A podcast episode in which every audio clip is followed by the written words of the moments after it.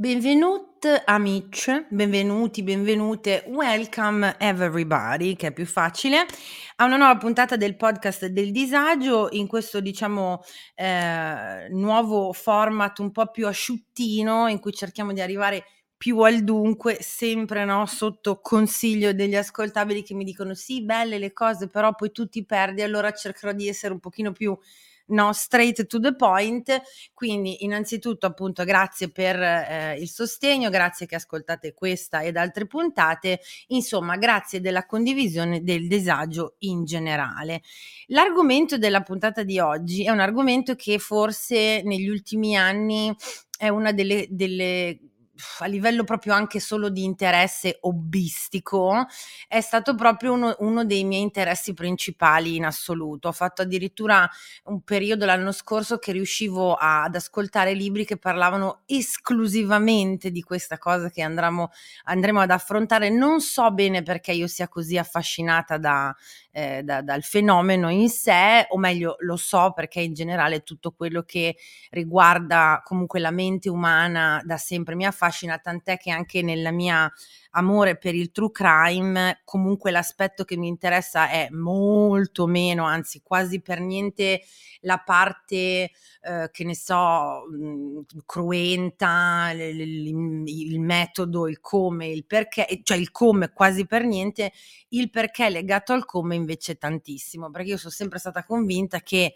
eh, quello che, di- che separa noi che ci reputiamo normali, che poi ovviamente normali non siamo, e quelli che poi invece vanno e fanno qualcosa di pazzerello, pazzerello tra virgolette, eh, sia molto sottile. Anche forse quasi legato al true crime, il tema appunto di, di, della puntata di oggi, che è quello delle sette e dei culti, ha sempre eh, avuto un grande fascino per me proprio per il fatto che il fattore psicologico che porta le persone come noi, perché ci piace dire: "Ah, ma come ti viene in mente di fare una cosa del genere?"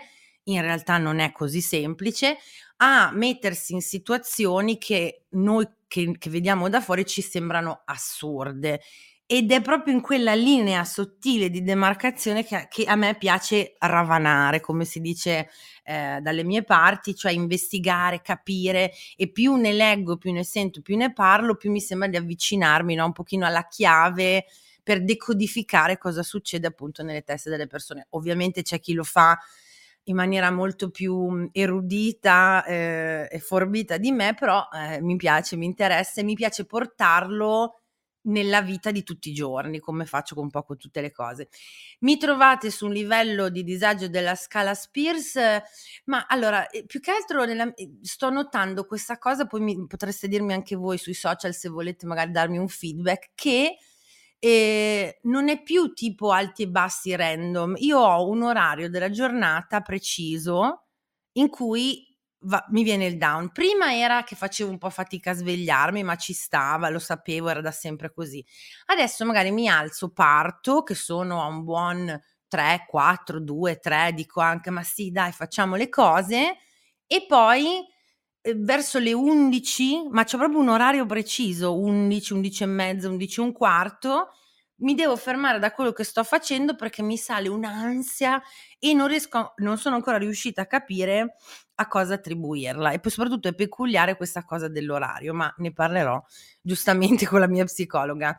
E io direi che possiamo iniziare anche perché abbiamo un ospite e io mi sento un po' ehm, giornalista eh, tipo investigativa d'assalto, ad avere un ospite che proprio ha vissuto sulla sua pelle una, una situazione eh, di appunto di, di, queste realtà che io di cui so tanto ma non ho mai proprio mh, mm, realmente conosciuto nessuno quindi eh, non vedo l'ora insomma di parlarne con lei. Sigla!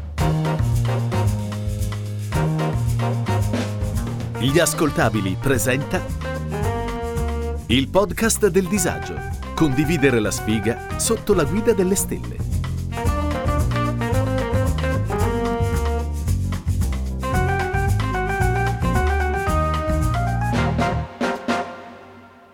Podcast che tratta di tutti i tipi di disavventure sentimentali, dal ghosting ai più tragici appuntamenti, passando dal cyber dating alle bugie che ci ha raccontato la Disney sul principe azzurro. Un'analisi quasi seria, quasi filosofica di come, in fin dei conti, nella sfiga siamo tutti uguali. È con noi, signore e signori e signore e signore e signor, Benedetta Mereu. Ciao Benedetta. Ciao Ale, sono contenta che siamo riusciti a fare questa puntata. Anch'io un sacco, perché dovete sapere che Benedetta è un'ascoltatrice anche lei della primissima ora, quando forse il podcast era un po' più cacciara e Sì. meno, meno contenuti. Però vabbè, cioè, nel senso, poi tra, tra, l'altro sì, ci sono come te, ci sono quelle persone che sono, si sono avvicinate un po' come dire, ma sì dai che simpatico, famo se due risate e poi come in tutte le relazioni, no, impari a conoscere le persone vengono fuori eh, no, sfaccettature di queste persone che dicono molto di più. E, certo. come prima domanda ovviamente di rito, dove ti troviamo eh, sulla scala Spears oggi? Allora, ehm, diciamo che vengo da una settimana di influenza intestinale che mi ha portato Mh. abbastanza giù, in più questa Mh-mh. luna piena in Leone, square da Uranus, insomma, ieri so stata tappata in casa, quindi Beni top. Beh, io contentissima di questo. E no, diciamo dai, non è un periodo negativissimo, siamo su un 5, 6 dai, ce la caviamo. Okay, okay, okay, okay, ci può stare, ci può Sì, stare. Ehm, dunque appunto sì, Benedetta è è una è una raga a parte vabbè, io adoro il suo senso dell'umorismo, nel tempo credo delle risate più grosse ne alle ai vari fatti eventuali della community me le sono fatte con i suoi con i suoi feedback, no, e poi come com'è capitato che abbiamo scoperto che io abbia scoperto questa cosa di te che contraddistingue insomma il tuo passato e il modo in cui sei cresciuta? Perché te l'ho proprio detto.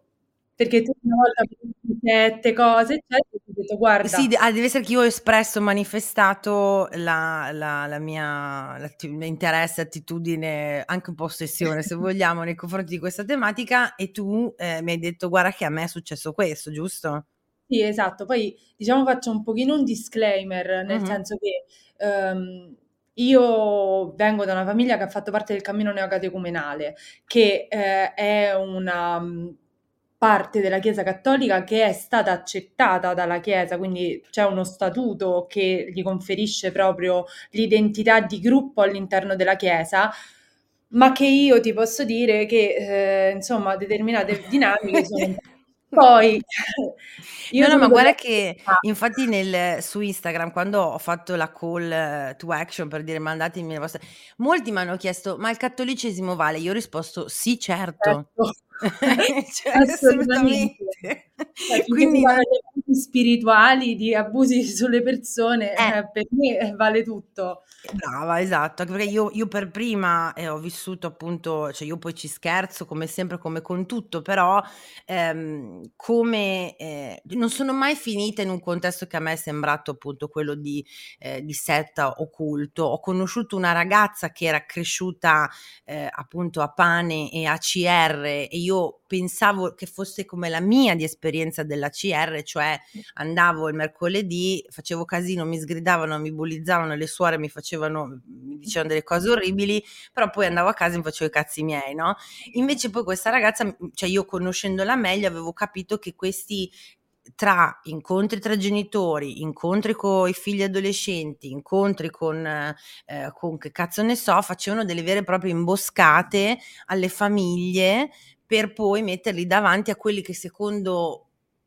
chi stava in cima a questa piramide erano dei comportamenti, degli atteggiamenti non adeguati a uno stile di vita cattolico, ehm, consono e quindi poi gli facevano letteralmente le intervention, cioè roba da da brividi, Una no? sorta di polizia morale come quella che stiamo vedendo Esatto. purtroppo in Iran in questo momento, mo molto meno violenta a Certo, livello certo. pratico, ma a livello psicologico garantisco che questo controllo comunque su tutte le parti familiari e sociali poi diventa insomma abbastanza stringente e anche problematico a livello psicologico, ecco. E tra l'altro, ehm, sorprendente è stato il il ritorno, nel senso che ho detto: "Ma botta d" cioè nel senso, da una parte io penso che questa fenon fenomenologia, yes, ehm, in piccola o grande dose si manifesti in tante realtà della nostra vita. Vedi Certo. appunto, che ne so, là il gruppo della parrocchia il mercoledì pomeriggio, ma anche il gruppo di yoga che ehm, con l'insegnante che tende ad essere un po' no, opprimente, eh, al multilevel marketing che poi ti fa il gruppo no, di quelle che in teoria siamo la squadra di Teresa, che ne so, e, certo. e quindi sono consapevole del fatto che sia tutto intorno a noi, come diceva me, me eh, quella di Vodafone, ma mi è arrivato molti più feedback di quanti pensassi, cioè il disagio della setta non pensavo fosse una cosa così relatable, invece tantissima gente ha risposto, infatti alcune le leggeremo, eh, ma mi fa pensare che sia davvero allora un'esperienza più condivisa di quanto io pensassi. Guarda, io ti dico che mh, io poi eh, negli anni, insomma, poi racconterò magari anche un pochino la mia storia, certo. eh, soprattutto da quando sono uscita, io ho iniziato a cercare di capire sia perché è stato possibile eh, il fondamento di gruppi all'interno della Chiesa di questo tipo che anche altre tipologie di gruppi e ho trovato che ci sono delle cose interessanti. Innanzitutto nel 1968 comunque sono stati chiusi i centri di igiene mentale, questo purtroppo. Grazie, volevamo ringraziare. È un grandissimo dato di fatto che quindi ha lasciato tante persone con delle fragilità psicologiche a dover gestire una vita normale tra un miliardo di virgolette senza un centro, senza un supporto mm-hmm, e quindi mm-hmm. un pochino allo sbaraglio, un pochino alla deriva di ciò che arriva e che viene. Dal 68 oltretutto c'è stata una grandissima polarizzazione anche ideologica, nel senso che o tu eh, aderivi ad un sistema economico, mentale, morale di totale libertà, a cui io sono totalmente pro, uh-huh. Oppure se non sei abituato ad una libertà che può spaventare, comunque vai a cercare dei meccanismi che ti rendono... In, che ti danno sicurezza, che ti danno comfort, certo. Un gruppo, appunto, infatti, Mm-mm. come dici tu, una guida, sì, sì, sì. Sono composte da gruppi, cioè non c'è un qualcosa che lega un individuo ad un altro soltanto in due, c'è sempre questa dimensione mm-hmm. comunitaria. Certo. Infatti tra l'al no, poi tra l'altro scusa se ti interrompo, la cosa che dico sempre è che, ehm, nessuno entra in una setta sapendo di farlo. Cioè questo è un presupposto da cui dobbiamo pa imparare a partire, perché come per le vittime di, che ne so, delle truffe di Vanna Marchi o, ehm, tutti quelli che vengono catfishati o quelli che finiscono nelle sette o quelli che si, si, fanno intortare col multilevel marketing o network marketing e ci viene sempre da dire eh vabbè ma eh, però se sei un coglione sono cazzi tuoi. Eh, non è proprio no. E, mhmm, fosse così semplice direi che il problema infatti vu- il problema grande poi ci arriveremo è che manca un aspetto di tutela a livello proprio legale e anche sociale dire, perché nel 1981 è stato abrogato l'articolo 603 che riguardava la, circonvenz- la circonvenzione mentale uh-huh. e il viaggio. Esatto, esatto. Cioè, è abrogata questa legge, quindi ormai chiunque stabilisce un legame che poi è manipolatorio, uh-huh, ma uh-huh. Um, in, legalmente non estorce, non... Um, come dico, non obbliga. Sì, a meno che esatto, non ci sia un'estorsione di denaro importante, come nel caso delle, delle, de, di Vanna, o come non ci siano dei ricatti, dei furti, bla bla bla, o, dei, o dei, in, in, alcuni casi ancora più gravi dei crimini tipo morte, eh, lesioni a persone, tutte le altre, la parte grigia, che comunque è un sacco importante, un sacco lesiva, è totalmente scoperta. Esatto, esatto. Non c'è nulla, nulla, un articolo della Costituzione italiana che aiuti le persone che sono state intortate, mo ho detto proprio banale. Eh no, no, no, hai detto bene, hai detto bene. È tua, è tua personalistica perso- eh, responsabilità è che da una parte, eh, cioè, da una parte posso capire che ci sia questo gap costituzionale che potrebbe però eh, essere aiutato da eh, una, un'attività allora sociale più importante, cioè se nel welfare ci fosse appunto qualcosa che copre quella parte tipo eh, vulnerabilità, solitudine, eh, che ne so, i gruppi, le minoranze, che allora possono un attimo rivolgersi a qualche tipo di, no, di struttura, di cose che dice no, vai, guarda, sta cosa non ti preoccupare, te la gestiamo noi, ma non c'è, quindi è normale che le persone vadano un po', capito, come delle palline nel flipper e dicono do- dove vado a parare? E arriva lo stronzo, la stronza di turno, perché a loro la colpevolezza gliela diamo tutta, che si approfitta sì. del, del, del momento di vulnerabilità. A volte ti dirò di più, a seconda dei casi, ci sono io ci sono, rima- ci sono dei casi in cui dico: no, vabbè, questo sapeva cosa stava facendo, è un cazzo di, eh, no, di, di sociopatico. Sì, esatto, che, che vuole approfittarsi, ha questo disegno nella sua mente di come, no, di avere questo harem di persone che si occupano. Eh? In alcuni casi sono quasi titubante e penso, ma questa persona magari ci crede veramente ai precetti che porta avanti.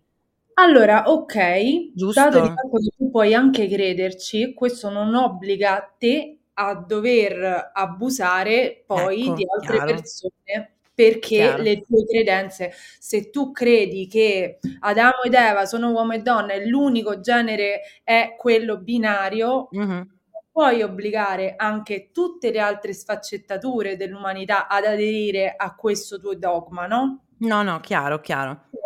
No, no, no, tu hai ragione, però io mi immagino, sai, stavo pensando più a una tipo um, che abbiamo fatto con, con Luca nell'extra disagio il forteto, che è guarda, proprio un esempio perfetto di dove, veniva, dove è venuto a mancare eh, a livello di stato, di eh, risorse, eh, un posto dove mandare questi bambini, e parliamo del 77 che è proprio post 68, mm. come dicevi tu, eh, lui aveva questa ideologia molto di sinistra illuminata dell'epoca, quindi famiglia alternativa, eh, no famiglia tradizionale, eh, esatto, comunità, che, che sulla carta ci andrei pure io, capito, dire vado a vivere nella, in campagna, a vivere delle mie mhmm, di quello che coltivo, faccio il formaggio, vivo con le persone che condividono i miei stessi valori. L'idea della comunità in sé per sé è una bellissima, è sempre stata secondo me una bellissima idea, no? Il sì. problema qual è? Che quando hai questo leader che, a cui viene lasciata appunto la totale libertà d'azione, gestione, non è più un, una democrazia se vogliamo, non è più una scelta comunitaria, ma il leader, allora è lì purtroppo che poi si crea il fenomeno di hai voluto a bicicletta, mo pedala, se io ti dico che devi fare così, devi fare così. Ed è lì che casca l'asino, giusto? Infatti, il problema grande di tutti questi fenomeni eh, comunitari, settari, è che si va a perdere molto la preziosità dell'individualismo, perché noi sicuramente siamo animali sociali, per certo. cui abbiamo bisogno di relazioni, di avere uno scambio, ma poi c'è anche la nostra intimissima personalità che mm-hmm. A non può essere toccata, B non puoi costringere un altro a essere qualcosa che non è quando si tratta di gruppi così organizzati, comunque vuoi o non vuoi, la tua individualità non verrà mai rispettata al 100% perché non sarai libero di fare esattamente no, quello certo, certo. Per cui per stare all'interno di determinati gruppi devi rispettare delle regole che Chiaro. non sono stabilite da te.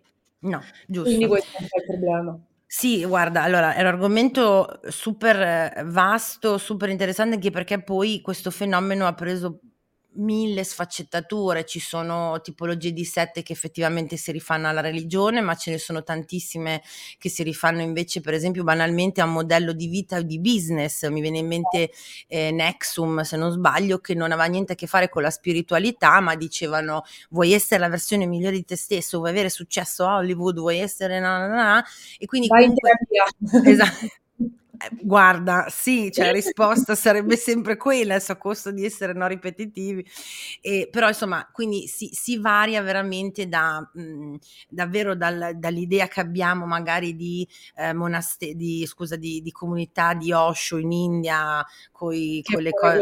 Poveracci, mamma mia. Capito, con le cose, con le toghe arancioni, ma anche, eh, che ne so, Hollywood, poi invece il piccolo comune di provincia che deve sottostare magari magari ha le regole di una parrocchia particolarmente severa e quindi insomma è dappertutto, sempre si trova, è ovunque. È ovunque. Sì. Nello specifico, appunto, con te, eh, per avere la tua testimonianza, da dove partiamo?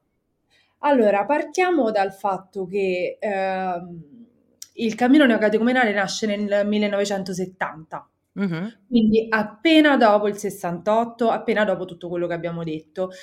I miei nonni, sia da parte materna che paterna, nonostante vivessero a Cagliari e a Roma rispettivamente, decidono di entrare, ma anche perché all'inizio era una cosa molto light e comunque erano persone adulte che avevano già un bagaglio di esperienza che, insomma, si sono ritrovate in un gruppo con delle cose che potevano essere anche interessanti, anche perché la premessa quando tu entri le prime volte che tu vai agli incontri è Dio ti ama esattamente così come sei. Oh, che una cosa che dici, oh, grazie cazzo, finalmente qualcuno Oh. l'ha detto, no? Mhm. Entrano in queste comunità. Poi sia mia mamma che mio papà, non, per varie motivazioni, hanno deciso di non, di non continuare il loro percorso finché mia mamma, a 18 anni, ha visto Twin Peaks e ha iniziato a soffrire di attacchi di panico. Nell'88. aspetta, aspetta. Eh, Mamma, ti, ti saluto, ti voglio bene, scusa se lo racconto così. Aspetta, allora, soluzione... no, perché no- eh, scusa, in- quando dici che i nonni Cagliari e Roma, quindi c'è separatamente due coppie di nonni si sono Ah, ok, ok, scusami, ho capito. Ok, però i tuoi poi, una volta conosciutisi all'interno di questa, di, di questa realtà, No, no, i miei non erano entrati. Ti parto, mia mamma aveva 18 Ah. anni quando è rientrata e non si conosceva. Ah, ok, ok, quindi ha detto mamma, ma, oppure la nonna deve averle detto guarda, ci cioè, vi aiuto io, scusa, ok, ci sono Twin Peaks, eh, Esatto. attacchi di panico, e tra l'altro E giustificatissimi. per- David Lynch ha fatto danni a tutti noi. Esatto. E quindi mia mamma ricomincia, rientra in questa comunità a 18 anni. A ve- 19 conosce mio papà, che Mhm. viveva ancora a Cagliari in tutto ciò, e decidono di stare insieme, ma per stare insieme fonda- è molto caldamente consigliato che l'altro partner entri nella comunità neocatecumenale. Ok. Mio padre, per amore di questa ragazza bellissima, cede e entra e si sposano poi dopo tre anni e dopo tre mesi mia mamma è rimasta incinta di me, te la faccio molto breve, noi siamo sette figli. Tra l'altro, quest'altro fenomeno, diciamo così. alla vita, quindi, Certo. quindi la sessualità è un argomento molto eh, importante all'interno del cammino neocatecumenale, nel senso che c'è una prassi di castità prematrimoniale, Mhm. poi nel momento in cui ti sposi tu devi essere aperto alla vita e quindi non usare contraccettivi, non cercare di eh, evitare che Dio faccia il suo lavoro e ti Mhm, porti mhm. un altro figlio. Io conosco una donna che ha avuto 16 figli, gravemente cardiopatica e con un inizio di cecità. Questo non è normale. No, no. Senti, quando so- dici eh, era caldamente consigliato che anche il partner entrasse nel cammino catecumenale, co- eh, cioè nel senso descrivimi l'attività, de- fai conto di una persona che segue questo cammino, cioè io, io faccio parte di e quindi la mia giornata com'è? Per capire. Allora, allora, te la, fa- te la metto un pochino da un'altra prospettiva perché Ok. poi nel tempo cambiano le cose. Ok. Allora, tu vai a una di queste catechesi in cui Mhm. inizia questo love bombing estremo. Tu sei Ok. meraviglioso, Dio ti ama, nessuno ti capisce, noi ti capiamo. Perfetto. in una comunità. Entrare in una comunità vuol dire che ci possono essere ragazzini di 13 anni Mhm. come persone che ne hanno 70. Chiunque che venga Mhm. da qualunque storia, quella formatasi dopo le catechesi diventa una comunità. Ok. E quelli sono i due fratelli di comunità. Allora, una volta a settimana c'è la celebrazione della parola, ovvero ehm, si estrae una parola e vengono ricercate 4 o 5 letture che eh, sono attinenti rispetto all'argomento. Mhm. Il sabato, separatamente dalla messa, c'è un'Eucaristia, che è una messa strettamente neocatecumenale, quindi Mhm. anche le, diciamo, le mh, funzioni non sono condivise. E poi una volta al mese c'è un ritiro che si chiama convivenza, per cui tu vai e stai tutta una giornata lì. Come, come mh, si svolge poi il cammino? Nel senso che è fatto a fasi, ci sono dei passaggi, si Mhm. chiamano. Mano a mano i tuoi catechisti, che sono quelli che avevano fatto le catechesi iniziali, inizieranno a fare degli scrutini. Scrutini vuol dire che ci sono delle domande estremamente personali a cui tu devi rispondere davanti a tutta la comunità. Queste equip di catechisti non sono composte da psicologi, non hanno mai fatto nessun tipo di formazione, non ci sono degli standard che vanno a, ehm, diciamo, eh, selezionare delle, delle, persone che sono particolarmente adatte. Mm-hmm. No, No. Non c'è. E soprattutto, tra l'altro, questo ricorda gli elementi che tu hai appena descritto, è quasi come se eh, ogni tipo di setta e culto, eccetera, fosse, non dico fatta con lo stampino, però effettivamente questi step ci sono sempre. E la parte del confessionale che tu hai chiamato, scusami, eh, scrutini. Sì, sì, confezionali, assolutamente. Sì, cioè, beh, ha, ha, un nome diverso sempre per ogni, mm, eh, per ogni no, realtà e ha queste due, eh, queste due eh, come si dice, mi viene la parola, però comunque eh, agisce in due modi, cioè uno è quello anche di togliere sempre appunto l'individualità, la privacy alla persona che effettivamente si deve mettere a nudo davanti a tutti quegli altri della comunità e quindi poi questi è e l'altro che è sicuramente forse ehm, più eh, importante ancora in Scientology per esempio è quello che poi i vari top, chi è in alto, è a conoscenza di tutto quello per cui tu puoi essere poi ricattato, sputtanato o comunque anche soltanto messo in imbarazzo, perché poi non è sei mica sì. tutti Tom Cruise, no? Quindi non è che esatto. dobbiamo ricattare per dei soldi, però in generale mette queste persone in una condizione di io so quello che tu hai fatto, so i tuoi peggiori segreti e, esatto. e, quindi capito poi tu e poi l'altra cosa è che solo per mh, mhmm, le, le, le, la prima parte che tu hai descritto mi sa già di una, un, un, un, investimento di tempo ed energie sì. della mia settimana del mio mese enorme enorme enorme e tu immaginati una famiglia con tre figli no? Eh, che eh, eh impegni settimanali, secondo te avrà altre frequentazioni esterne? Bravissima. Bravissima, esatto. No, eh, le, io vale, no. È impossibile, è impossibile perché... No. Eh no, no, no, è impossibile perché, allora, eh, abbiamo detto che già sono tre impegni settimanali, se appunto... Mercoledì la parola, sabato l'Eucarestia, la domenica eh, la convivenza una volta al mese, due volte certo. l'anno dei ritiri di 3-4 giorni, cioè quelli sono i tuoi amici, i tuoi compagni, i tuoi... Uh-huh. tutto, la tua famiglia diventa quello. Uh-uh. Infatti quindi... si hanno fratelli e sorelle di comunità. Ah, brivido freddo lungo la schiena. Subito brivido freddo lungo la schiena. E quindi tu sei cresciuta così, questa era la tua, la piccola Benedetta è nata io sono cresciuta così, a 13 anni sono entrata nella mia comunità, quindi non facevo più parte di quella dei miei genitori, perché finché sei piccolo sei con i genitori. Ok. E poi a 19 anni sono uscita. Però tu te ne sei fatta un periodo anche in una tua diversa da quella dei tuoi. Certo, perché non, non potevi scegliere. Io essendo figlia del cammino, così uh-huh, veniamo uh-huh. chiamati noi della terza generazione poi, uh-huh, uh-huh tutti noi a 13 anni poi andavamo nella nostra comunità.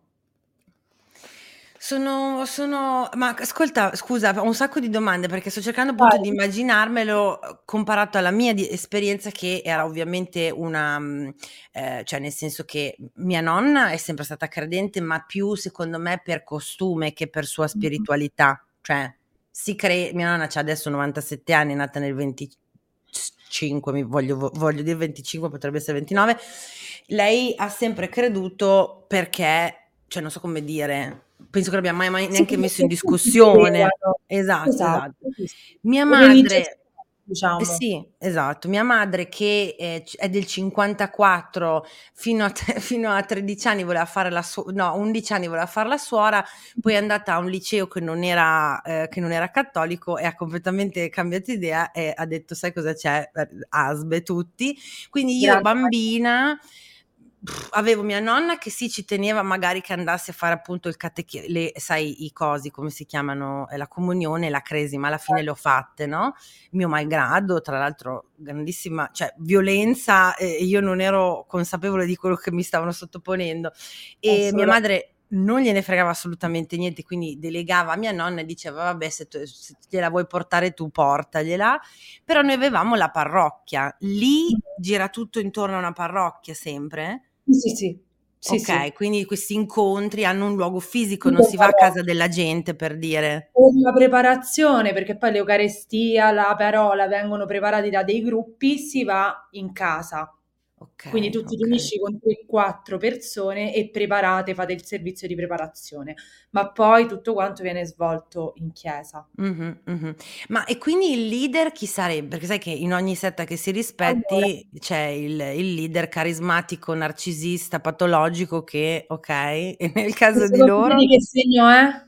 Capricorno, te lo, ti faccio lo spoiler. Ah.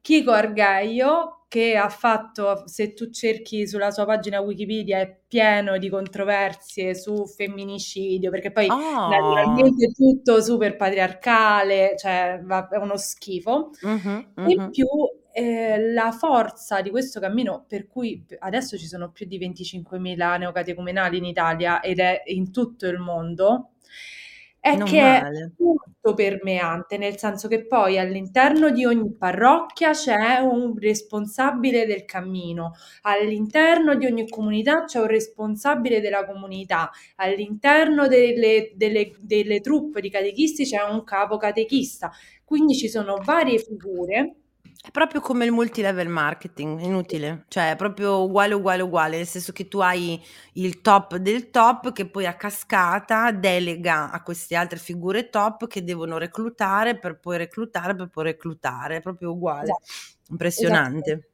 E in più la cosa che a me ha sempre stupito, questa è una nota di colore, poi magari è soltanto la mia esperienza, ma che la maggior parte delle persone che io ho conosciuto che erano all'interno di queste cariche istituzionali mm-hmm. erano tutte persone che non erano assolutamente realizzate nella loro vita e che quindi hanno puntato a questa lotta delle investiture in questa società parallela per avere un senso. Certo, per avere una sorta di, di validazione.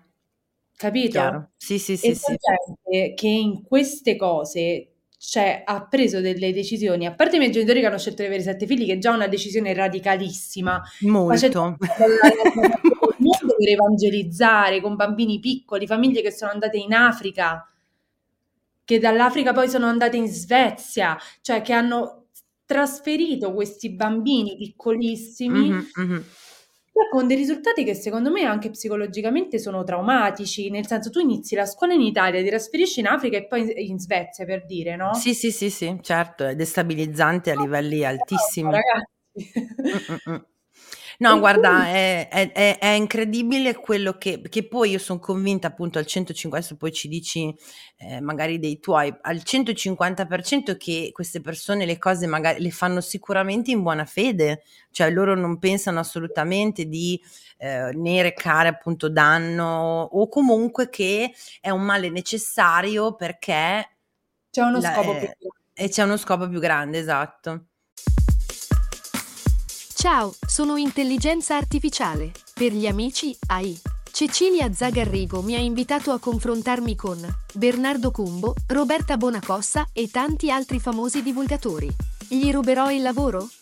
Scopritelo ascoltando Intelligenza Reale. Però dall'altra parte io per come sono fatta, eh, nonostante io non voglia figli, per adesso, ma se in futuro se ne penserà, uh-huh.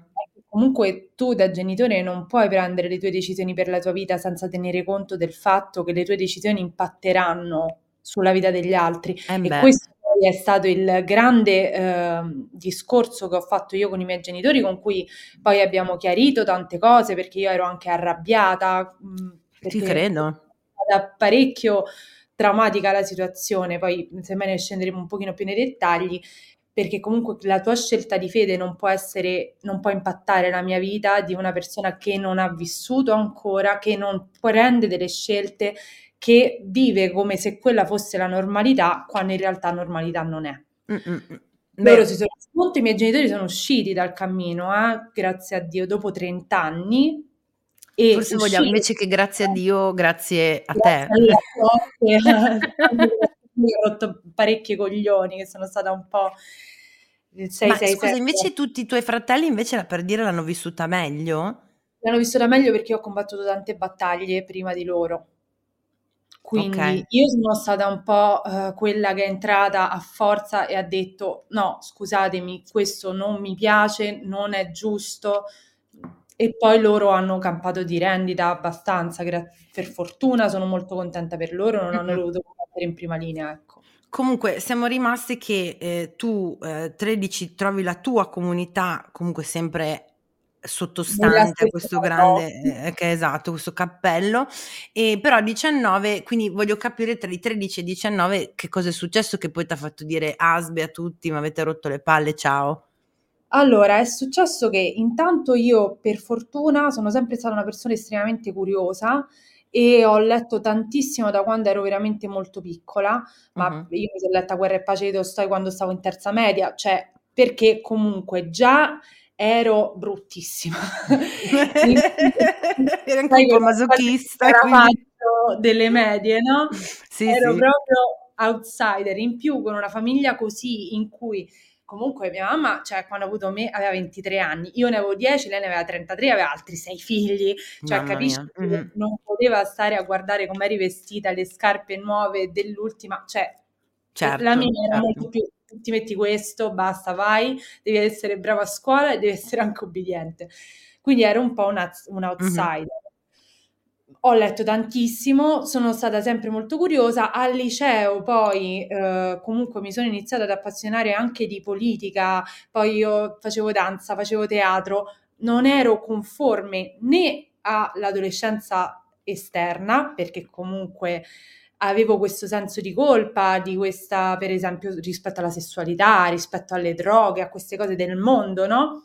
Dall'altra non ero neanche la tipica ragazza ubbidiente del cammino neocatecumenale che fa quello nella vita e non vede l'ora di sposarsi e fare figli. Certo, non, non, non appartenevi né in un caso né, né nell'altro, in questo limbo e questo mi ha portato anche a fare tantissimi errori. Eh. Io dicevo tantissime bugie, per esempio, perché Uh, me ne vergogno anche tanto, però non essendo capace di rientrare negli schemi né da una parte né dall'altra, dovevo cercare in qualche modo di barcamenarmi anche in maniera molto goffa, mm, per, pure perché io purtroppo poi sono una persona molto trasparente, quindi si vedeva che c'era un contrasto stridente, no? E finché poi io a 18 anni e mezzo ho iniziato ad andare in terapia. Perché, Autonomamente? Sì, perché eh, avevo finito una storia con una persona che stava nel cammino neocatecumenale mm. che mi aveva eh, riempita di insicurezze rispetto al mio corpo, al mio modo di essere, al mio car- carattere. Mm-hmm.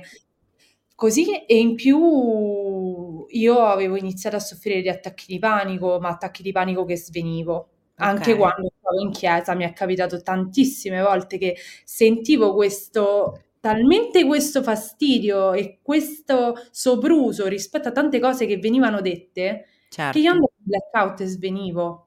Sì, e tra l'altro eh. tua madre che avrebbe dovuto capire, perché mi sembra di capire che adesso forse per altri motivi, però succedeva, era successo anche a lei, si è dimostrata comprensiva zero, perché ovviamente...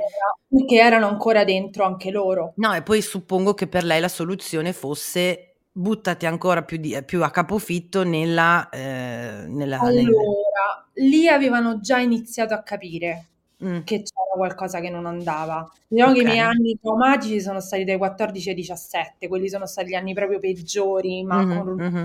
conflittuale. Quando avevo 18-19 loro avevano già iniziato a capire che c'erano delle cose che non andavano, che non volevano più stare. Infatti quando io avevo poi 20 anni loro sono usciti. Ok, ok. Questo. E, però che succede? Insomma, io vado in terapia con la mia prima terapeuta, sono stata molto fortunata, ho fatto una terapia cognitivo-comportamentale che mi ha fatto capire che fondamentalmente in me non c'era nulla di sbagliato. Certo. Che ero una persona normalissima, mm-hmm. che non mm, mm. ero un demonio e che delle pulsioni normalissime, che era una persona creativa, estroversa e con un pensiero critico e che quindi forse non era quello il contesto giusto per me, no? Eh no, certo, ma ehm, in realtà sono super curiosa di come ti perché io per esempio, eh, è vero, non ero in una realtà forse opprimente come la tua, inteso eh, quella della religione, eh, ero la fruttissima lo stesso, a me la ter- forse io, a parte sono molto più grande di te, però l'idea della terapia a me al, al liceo non me la manco proprio, cioè era ancora una roba di quelle forse che vedevi solo nei film e comunque era quella freudiana, si, si sdrai sul lettino e eh, rivisitiamo, che ne so, verso, attraverso l'ipnosi eh, mm-hmm. qualche ricordo dell'infanzia. A te come ti è venuto? Specialmente per il fatto che eri in questa realtà così lontana dalla terapia. Cui viene assolutamente eh, eh immagino eh, eh. perché Dio cura tutto e Hai capito? Eh. guarisce tutte le ferite eh, eh. e a me come è avvenuto lo sai che non me lo ricordo io ho un però po' di eh certo, come tutti noi, forse, certo. Forse ho iniziato a rompere i coglioni che volevo andarci e mia mamma aveva un'amica che era in, nella comunità, però comunque psicologa, anche questo non so come, come, come fosse compatibile, ok. e, um, però ecco, mi ha istradato verso la regione Lazio, faceva per un periodo delle, delle terapie facilitate per le persone che erano tra i 18 e i 20 anni, mm-hmm, per cui mm-hmm. pagavi un tot molto basso, veniva la persona nel tuo quartiere in una sala, diciamo che affittava sì, per sì, quell'ora. Sì ed eri facilitato, quindi mi sono fatta i miei primi nove mesi di terapia con lei, con Valentina si chiamava tra l'altro, nome che torna, e, e, ho capito che non era non che era, non era colpa tua, cioè che non eri tu il problema, ma erano i tuoi surroundings, era quello che avevi intorno e come ti aveva sulle persone che poi io essendo così trasparente non ero capace di dire ok mi viene detto di fare questo io mi faccio i cazzi miei e poi faccio finta che è tutto a posto. Chiaro io no, io queste no. cose me le portavo dentro come dei bacini, no? Bene, ma anche perché tu sei, cioè nel senso, non è stata una realtà a cui sei stata esposta, che già, già può succedere che vieni esposto da adulto e comunque ti entra dentro in una maniera eh, importante al punto di poi rimanerci eh, per un sacco di tempo e sottoporti a tutta una serie di, di attività allucinanti. Figuriamoci se ci nasci dentro ci cresci dentro, cioè fa proprio esatto. parte di te. Cioè credo che vuoi la terapia, vuoi il pensiero critico, in un qualche modo purtroppo te lo porterai sempre dietro perché dentro di te in qualche modo fa anche parte di te. Ovviamente poi lo devi elaborare in un modo che sia costruttivo per, per te e per la tua vita. E... Sì, io se non avessi niente da perdere andrei a fare gli attentati quando io eh, con i cartelli Dio ti ama il giovedì alle 21 fatto tutti cioè veramente. Sì diciamo che la bene l'ha presa, l'ha presa sul, no, non troppo sul pacifismo la, la sua reazione alla no, cosa in sé quello che mi, che mi, fa arrabbiare tanto è che comunque ci si approfitta di persone che non, non eh, stanno sì. vivendo liberamente, soprattutto nei bambini, nei ragazzi di 13-14 anni non ti puoi approfittare. Non eh, lo so, lo so, eh, e come dicevamo, torniamo a prima al profondo senso di eh, ingiustizia, di mancanza, di tutela, di con chi ti inca- cioè perché ok, qua, ammetti anche che arrivi no, al, uh, in cima da dove, dove, nasce il problema, ma eh, è talmente eh, intrinseco proprio della nostra società, della nostra cultura che non sai bene come risolverlo, come incazzarti, cioè l'unica difesa, cioè come non come incazzarti, come affrontarlo. Effettivamente quello che io ho elaborato da, da, da quando cerco appunto di, scherzandoci anche su, di, di, ehm, eh, di disincentivare le persone a andare a fare i lavori per il multilevel marketing, non, per non parlare insomma delle sette dei culti, è il pensiero critico che tu nominavi prima, cioè eh, più, più, è, come, è come l'amor proprio con la terapia, cioè sono paralleli, cioè più aumenta il tuo amor proprio, più tu sarai in grado di difenderti da relazioni tossiche, personaggi eh, di, di dubbio gusto che vogliono magari appunto approfittarsi di te, più sviluppi il pensiero critico di chi sei tu, quello in cui credi tu, sono, qual è la tua realtà, la tua verità, più sei corazzato davanti a queste situazioni, anche se forse... Però non... è difficile, Vale, perché comunque tu vivi in un contesto in cui tutti i tuoi amici sono... È, terri- è brava, l'isolamento è uno degli aspetti più, più, problematici sempre che si ignorano, nel senso che è come con le donne quando dicono ma perché quella non se ne va dal marito eh, abusivo, è la stessa cosa. Non c'è un punto corrente. Brava, bravissima, se tu sei, se tu hai passato tot tempo della tua vita in cui quella è la tua unica realtà, cioè io per esempio eh, mi, mi, immagino solo da domani e, e, non ho abitudini disfunzionali di questo tipo a cui devo, devo, niente a nessuno, forse qualche membro della mia famiglia, ma ok, e da domani dici cambio, vit- cambio vita completamente, a parte è massacrante dal punto di vista proprio della nostra salute mentale, delle nostre sicurezze, no, eccetera. Eh, eh, se tu fai l'errore appunto che un giorno ti svegli e dici in che cazzo di situazione mi sono? Metti anche andato a mettere autonomamente non diamo per scontato che sia così semplice uscirne, è un processo molto molto difficile. No, e, ehm, comunque quello su cui tendono molto, a, soprattutto io poi non ho dato conto a nessuno, i miei genitori andarono a parlare con i loro catechisti per dirgli guardate grazie di tutto ciao, uh-huh. Asbe, e gli hanno detto guardate che vi succederanno delle cose terribili, tutta la vostra famiglia si perderà, i vostri figli sa- avranno tantissimi problemi, cioè si punta anche molto su questa paura del fatto certo. che tu senza poi non ce la puoi fare, che è la cosa più dannosa del mondo, perché ognuno dovrebbe essere capace di farcela, poi può trovare delle cose come la terapia, come le amicizie, sì, sì, sì. che ti arricchiscono. Ma Costruire non... il tuo sistema di supporto al di fuori di quella realtà che è stata ti vedo provata, eh, un pochino. Vabbè, no, nel senso che io ci ho fatto anche molto pace, nel senso che comunque è una parte della mia storia, va bene. Uh, per me non dovrebbero esistere. Eh no, certo, certo. Non dovrebbero più esistere. Poi ripeto, io sono iperliberale, se uno decide autonomamente che quella è una cosa buona per sé, ma come drogarsi e farsi di eroina vivere per strada o uh, prostituirsi, cioè per me ognuno decide di realizzarsi come vuole, però che venga fatto con autonomia e con spirito critico anche. Sì, sì. No, no, sono da- perfettamente d'accordo. E come ti dicevo, ehm, come tanti messaggi. Tanti, tante storie che non pensavo, allora, aspetta perché ehm, eh, sì, nel senso, eccolo qua, per esempio, ecco, Maffa scrive, eh, perché ci sono appunto sia quelle religiose che quelle di Scientology, quelle del lavoro, ma anche qualcosa di yoga, vediamo. Quando io e mio fratello abbiamo cominciato ad andare meno, non tutte le domeniche, ecco, in chiesa, il parroco si è presentato a casa per fare la benedizione. Mi ha inquietato così tanto che non ci sono mai più andata. Vale? Sì, sì. vale. vale tantissimo. Ah, ho frequenta questa è per Alessandra. Ho frequentato Comunione e Liberazione perché era l'unica parrocchia che c'era vicino a casa mia, solo fino alle medie. Poi ho smesso anche perché mi faceva storie in perché in quel periodo ero in fissa con la saga di questa è bellissima, di Harry Potter eh, e poi non volevano che, lascia che facessi dolcetto scherzetto, ma io lo facevo lo stesso, questo mi ha fatto diventare atea. Brava, ti sei risparmiata tantissime sofferenze.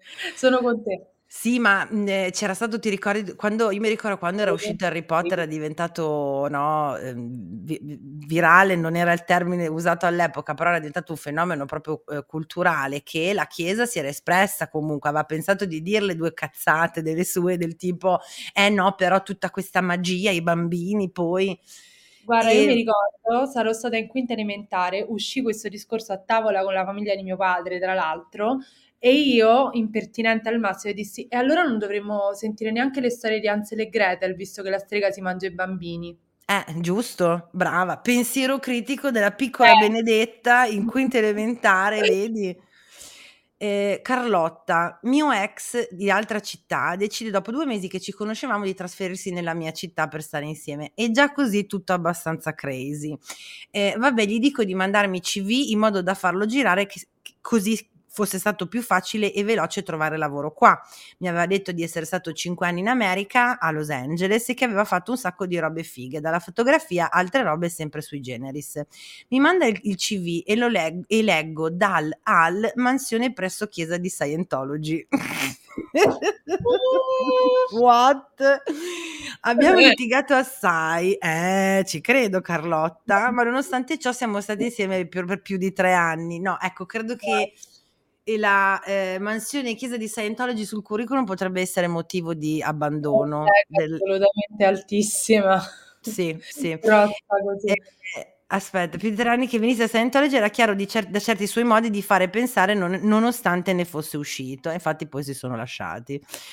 Ah, sempre in giro con mio Elena, in giro con mio zio prete, ha notato che mi ero fatto un tatuaggio dietro la base del collo, con la scusa che dovevamo andare a mangiare una pizza, mi ha portato da mi ha portato ad una riunione di preghiera dove organizzavano i pellegrinaggi per Meggiugorje e lì ci hanno tenuto a provare per farmi un esorcismo per togliere il maligno che era dentro di me per colpa del tatuaggio.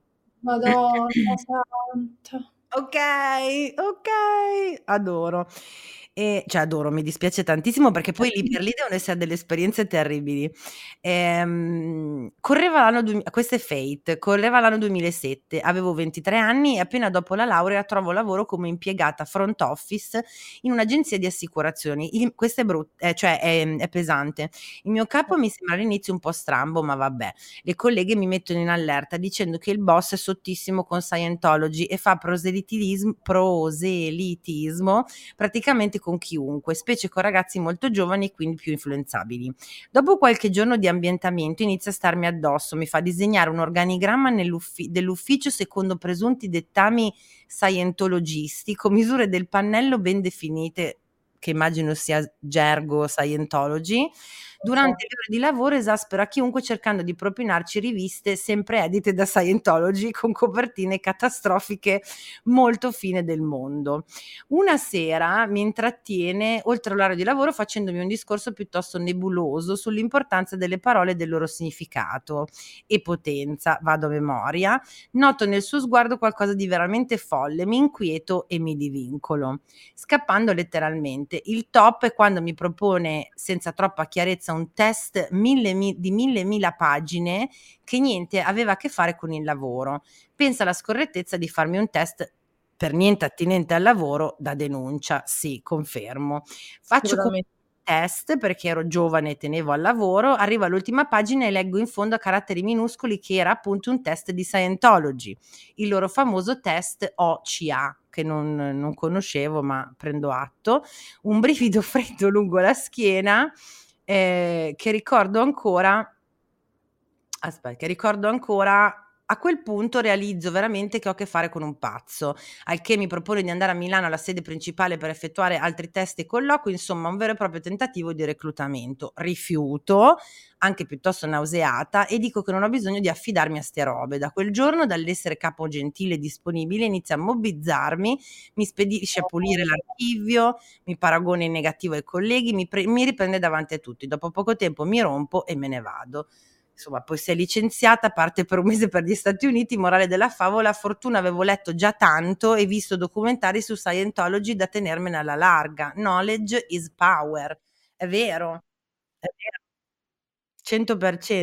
Sul lavoro con una ragazza di 23 anni, magari anche in difficoltà, perché comunque perdere il lavoro a 23 anni, cioè è anche una bella pezza da mettere sul curriculum, eh? cioè nel senso... No, ma è, è, è, esattamente quello il problema, cioè nel senso che se fosse, ah, eh, tieni un, un, un, come si dice, una brochure di Scientology, se ti interessa, capito? Il problema è che la maggior parte poi che appunto ci si trova anche solo a fare la, la cosa preliminare, a mettere la prima firma sul primo, non lo so, foglio. Anche nei catecumenali ti fanno firmare la Bibbia. Non sto scherzando. Cioè? Fa, dopo, quando fai il primo passaggio, ti fanno mettere il tuo nome sulla Bibbia della comunità. C'è ancora il mio nome su quella Bibbia. Non lo so, quando, quando, sento queste cose mi verrebbe voglia di farmi lo sbatti, di mandare la mail al... non mi ricordo, avevo guardato su internet come si fa a sbattezzarsi. Sì. Io lo voglio fare. Anche un po'. Se non fosse che io sono brigosa, lo farei, lo farei. Io lo, non lo sto facendo perché è ancora in vita mia nonna e non voglio darle questa sofferenza perché so che se la prende a male ma appena schiatterà nonna con tutto Eh, ma adesso con nonna e nonno che sanno, no, giusto Nonno che è morto. Non è morto? Nonna è viva ma non sta più non non frequenta più perché comunque c'ha c'ha una certa pure lei. La famiglia di mio padre io non ho rapporti con loro, quindi Okay. tutto okay. Meglio. Gaia dice: ehm, "Facevo le scuole elementari e a maggio c'era un il mese della Madonna." Così. Cla classico.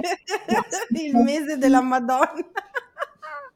Poi il mese del mio compleanno, cioè il mese del toro proprio, la la Guarda, fantastico. In pratica prima della scuola c'era una messa per i bambini. Io presa benissimo ci volevo andare ogni anno, ma non riuscivo a svegliarmi abbastanza presto.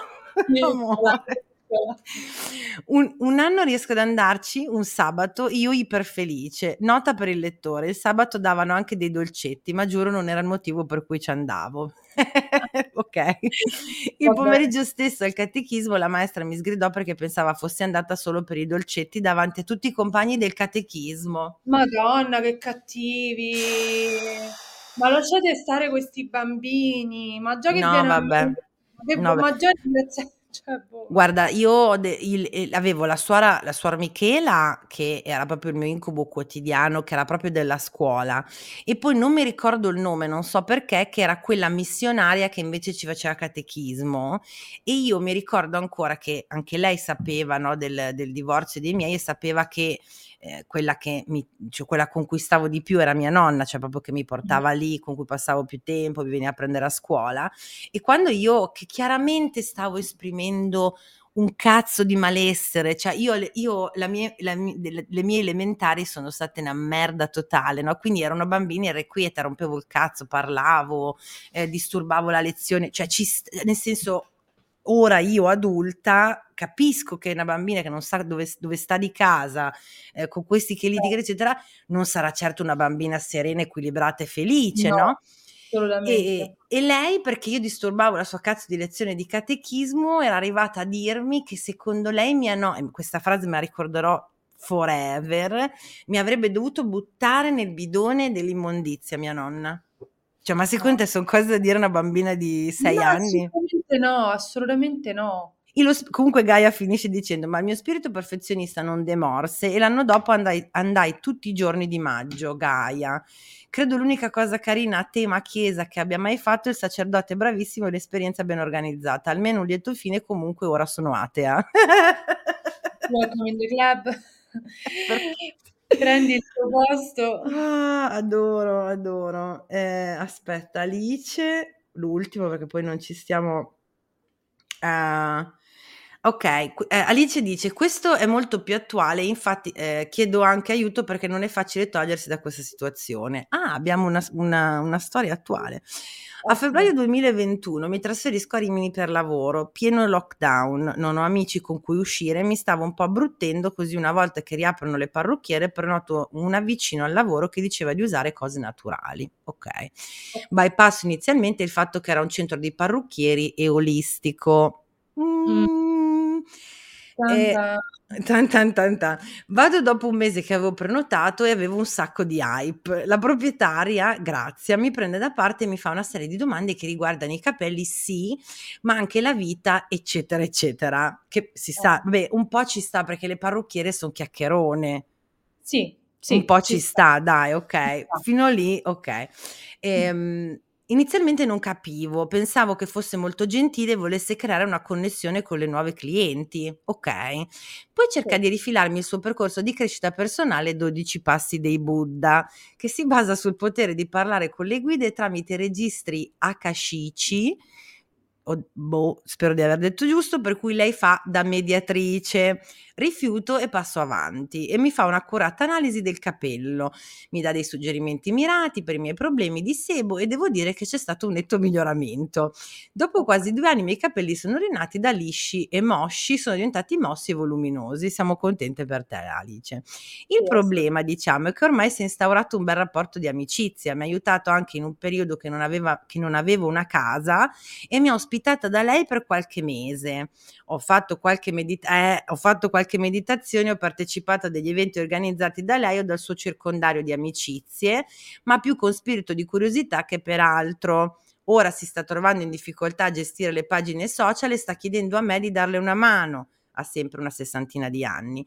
Non so che fare, gliela, gliela gliela darei pure, ma poi rischio di trovarmi in una situazione in cui defilarsi diventa ancora più difficile. Mandate aiuto.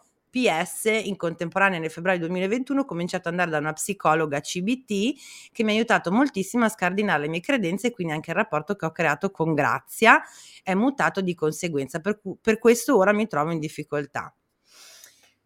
Allora, eh, diciamo che se non ci fosse tutta questa storia spirituale, se una persona ti ha dato una mano in un momento di difficoltà, io ti direi di ridargliela. Però Il è la bastardata è quella lì.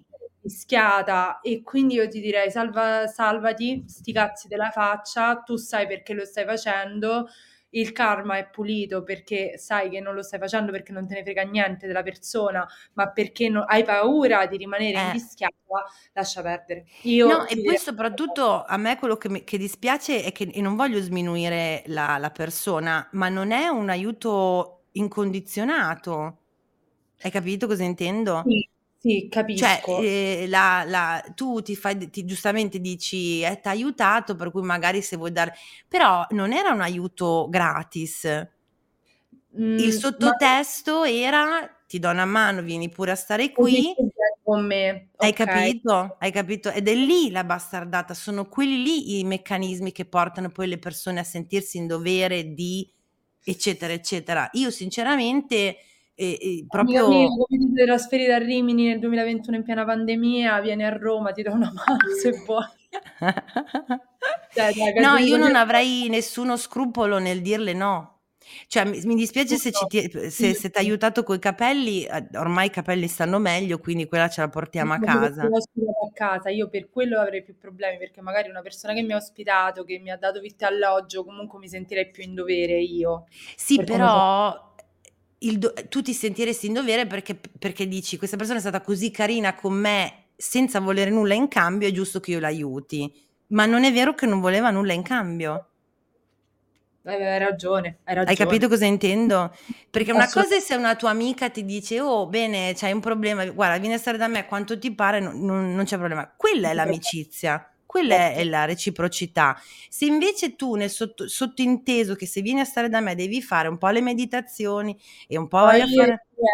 Eh, no, no, c'hai ragione. Hai capito? Ed è proprio lì Amica, che sono subdoli, è lì che sono subdoli e che non bisogna fidarsi, non bisogna purtroppo dare eh, modo di sentirsi in debito nei loro confronti, secondo me. eh.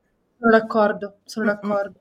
Bene, oggi abbiamo dato anche i consigli, è, un- è una evoluzione, cioè prima di solito raccontano il disagio, diciamo, eh, ci dispiace, mi dispiace, eh, fa- speriamo che vada a me. Invece in questo caso mi sento di dirti, Alice, di proprio che tra l'altro è Ariete, aspetta, mi ha scritto Alice Arietina ascendente vergine, proprio zero sensi di colpa, Asbe, ciao, grazie. Se, cioè, se vuoi andare a prendere un siamo a disposizione. Se vuoi andare a prendere un caffè, co- se andiamo a prendere un caffè va bene, ma se devo entrare nella- per entrare a far parte della tua vita, devo entrare a far parte del tuo culto, no, grazie. Ma questo in, Eh, in generale, ragazzi, eh, in generale, Non fatevi ricattare, se una persona vi vuole nella, nella- nella sua vita, vi vuole a prescindere che voi facciate le stesse cose, che oh yes. crediate alle stesse cose, che ascoltiate la stessa musica, a maggior ragione qualcosa di spirituale che concerne l'individualità più È molto profonda. privato, è molto personale, esatto. Un po' come il calcio, che a me fa schifo ed Andrea piace tantissimo. Cioè, ci amiamo lo stesso. Uguale con Maurizio, odia i Baustelle, io mi sono fatta le. Anzi, forse me cioè da una parte è meglio, nel senso che avere un rapporto che sia di amicizia o romantico con una persona, ehm, con cui non si condivide, ehm, necessariamente tutto, cioè i valori sì, ovvero non fare del male, non approfittarsi delle persone, quelli diciamo "banali" tra Compagno virgo fascio tu ce lo potresti avere? Io mai. No, no, no, vabbè dai, adesso non scherziamo. No, Cioè no, no, no, no, no, no. No, no, no, no, no. Però, ehm, la davvero la io vi giuro prima di Andre, che mi ha conquistato per tutt'altro, un po' lo dicevo che io non avrei mai non sarei mai potuta stare con uno che A ci giocava e B seguiva il calcio, perché io detesto proprio, credo che No, sia un culto anche quello lì eh, con le sue regole, con le sue robe. Assolutamente. Ehm, però, ehm, fa parte tra l'altro me lo sta pian pianino spiegando in una maniera che sto dicendo: "Vabbè" spiegando nel senso cosa significa per lui, poi io Okay. non non lo cagherò mai lo stesso il calcio, però vabbè. Comunque, le vostre idee, le vostre credenze, i vostri sentimenti e il vostro pensiero critico prima di tutto, mi raccomando. Poi anche Bene cambiare idea, però Sì, certo. Certo. Ehm, dobbiamo stabilire insieme se, ehm, le 7 il disagio da 7 culti è un vivi e lascia vivere, ovvero ma sì, son queste persone insomma che si riuniscono e e magari credono nella stessa cosa, creano delle comunità, però in fin dei conti se non ne fai parte pazienza, oppure stat a court, nel senso che sì vabbè, però in realtà potremmo cascarci un po' tutti, siamo tutti a un passettino, ehm, di un momento difficile nella nostra vita, un momento di solitudine nella nostra vita, che possiamo infilarci anche noi senza saperlo in una situazione che poi si può rivelare problematica o disagio esistenziale. Cioè attenzione, perché questa è una realtà che fa parte della nostra della nostra vita, nel senso della nostra società, della nostra cultura e bisognerebbe darci un occhio, forse starci un po' più attenti, tutte monitorarle un po' di più, ecco. Allora, io sono per il disagio esistenziale. Mh, sì, anch'io credo. Anche perché credo che siano più diffuse cioè questo tipo di mentalità è più diffuso di quanto pensiamo. Davvero dalla parrocchia innocua del don che viene a casa tua a benedirti la casa perché non sei andato a messa così spesso, che è un'invasione incredibile della privacy, a la signora io ma io stessa sono andata da un estetista nuovo a farmi le unghie, dopo 10 minuti mi ha messo in mano il biglietto da visita di una che faceva le costellazioni familiari. Che Dopo un'altra 10 cosa minuti. assurda. Che è No, un'altra no. cosa assurda, amici, amiche, per favore, eh, no le costellazioni familiari, E grazie. soprattutto, soprattutto se posso dire una cosa, fidatevi, mai fidarsi di persone che vogliono toccare il vostro passato, il vostro futuro, che non hanno un'abilitazione psicologica. 100%, Mai 100%. farlo, mai. Sì, perché devo spezzare una lancia. Mi è stato già detto che ci sono dei professionisti, dei psicoterapeuti che usano forse la metodologia della Quella è metodologia. Cioè esatto. uno ha studiato e vuole fare quello applicato ad una terapia Esatto, esatto. non c'è problema. Ma tu che sei vieni dal banco del pesce o Brava, brava.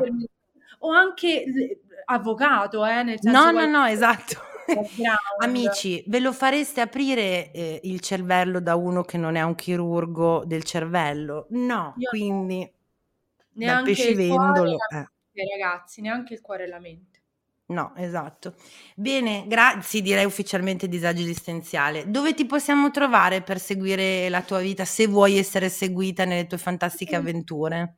Io sono bene on the rocks su Instagram e poi vabbè Facebook non lo apro neanche e Ne TikTok non sono abbastanza vanitosa per averlo, quindi mi trovate su Instagram e qualsiasi cosa, se c'è qualcuno che si riconosce in un ambiente del genere, ah perché non l'abbiamo detto, non l'ho detto neanche a mia mamma, mamma sto prendendo informazioni per scrivere un libro su il cammino Oh! quindi sto indagando abbastanza in profondità.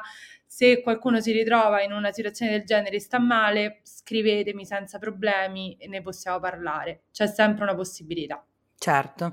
E io vi ricordo che se scusate, se volete, ehm, vedere questa puntata oltre che averla sentita in audio, potete iscrivervi allegramente al Patreon del podcast Il Disagio, dove ci sono le puntate video proprio del podcast Il Disagio, ma anche tutta una serie di meravigliosi contenuti extra, quali extra disagio true crime, ma anche insomma di altre varie ed eventuali i video della segreteria delle puntate della segreteria della Store Disagio, eccetera, eccetera. Non dimenticate di seguire anche gli ascoltabili su Facebook e su Instagram. Io ovviamente sono la vostra VEE di Valentina e sono abbastanza vanitosa da essere anche su TikTok.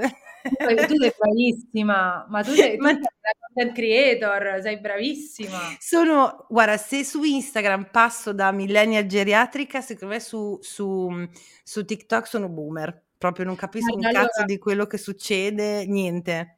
Io ti faccio, ti, ti dico un segreto, io ho un account di TikTok che non uso, in cui Mhm. seguo te, una mia amica che si chiama come te, Franchino il criminale che fa i video sul cibo e basta. Ah, sono I miei follower su TikTok. Fra- Franchino il criminale adesso lo vado a cercare anch'io perché non so No, cosa sia. genio, Eh, genio. devo genio. andarlo a cercare.